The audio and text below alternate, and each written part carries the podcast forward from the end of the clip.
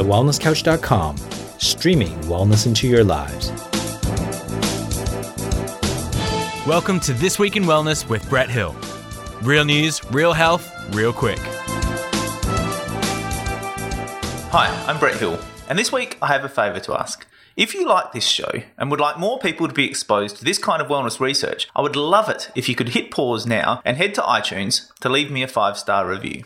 Now, on to the news. And this week in wellness, a study published in the journal Neurology has shown that socially isolated individuals have lower levels of grey matter in their brains and a 26% increased likelihood of developing dementia. The study looked at 30,000 individuals from the UK Biobank data set and was conducted by researchers at the University of Warwick, University of Cambridge, and Fudan University using neuroimaging data. The data showed that social isolation is directly linked with changes in brain structures associated with memory and learning. Loneliness was also associated with later dementia. However, this was seen to be less significant in isolation when adjusting for risk factors like depression. Professor Edmund Rolls, neuroscientist from the University of Warwick, Department of Computer Science, said there's a difference between social isolation, which is an objective state of low social connections, and loneliness, which is subjectively perceived social isolation. With the growing prevalence of socialization and loneliness over the past decades, he went on to say, this has been a serious yet underappreciated public health problem. Now, in the shadow of the COVID 19 pandemic, there are implications for social relationship interventions and care,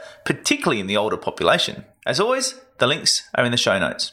Now, my opinion on this is that this makes a lot of sense, and really, it reinforces all of the lessons we've learnt from the Blue Zones. You know, my good friends Marcus and Damien, who run the 100 Not Out podcast on the Wellness Couch Network, talk about this kind of stuff a lot, and, and obviously have run retreats to Ikaria in Greece and learnt a lot of lessons from there. And I know that one of the biggest lessons they've learnt is the importance of socialization, of having an active social life for longevity. And so it makes sense that that would ring true and hold true when we're talking about brain health and when we're talking about dementia. So I think we need to give more importance to social connection. It's not something that's often spoken about when we're talking about health and wellness. You know, we tend to focus on diet and lifestyle and all those other factors, but really social connection, interacting with people is part of our DNA. You know, it's something that innately we not only love to do, but something we need to do as humans in order to function at our best. So I think we need to think about this in terms of what we're teaching the next generation. You know, what are we teaching our kids with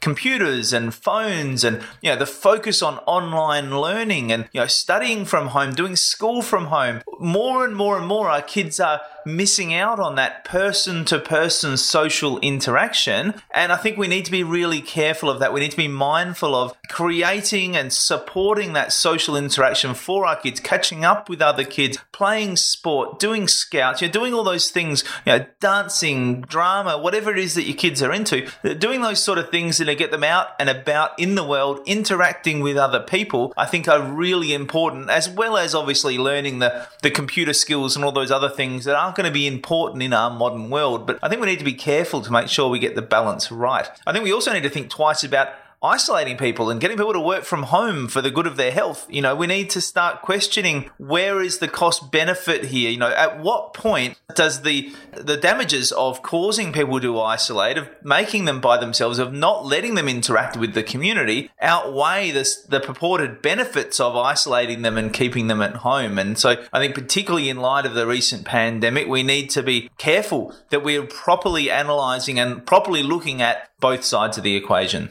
So I think the final statement for me today is just a reminder to you uh, to schedule a catch up with a friend. You know, catch up with one of your loved ones, catch up with one of your friends, catch up with one of your family. Do it now put down the phone, put down whatever you're listening to this podcast on, send a message to a friend, organize a catch up because uh, it's going to be really good for you. It's going to be really good for your brain and it's going to be really good for your health. So you've been listening to This Week in Wellness with Brett Hill. To continue the conversation, find us on Facebook at facebook.com forward slash This Week in Wellness. If you like this episode, as I said, please leave us a review on iTunes. And for more information about this and other projects from me, head to drbretthill.com. This has been a production of TheWellnessCouch.com. Check us out on Facebook and join in the conversation on Facebook.com forward slash The Wellness Couch. Subscribe to each show on iTunes and check us out on Twitter. The Wellness Couch, streaming wellness into your lives. Whilst the Wellness Couch presenter endeavor to provide accurate and helpful information to their listeners, these podcasts cannot take into account individual circumstances and are not intended to be a substitute for health and medical advice from a qualified health professional. You should always seek the advice of a qualified health professional before acting on any of the information provided by any of the Wellness Couch podcasts.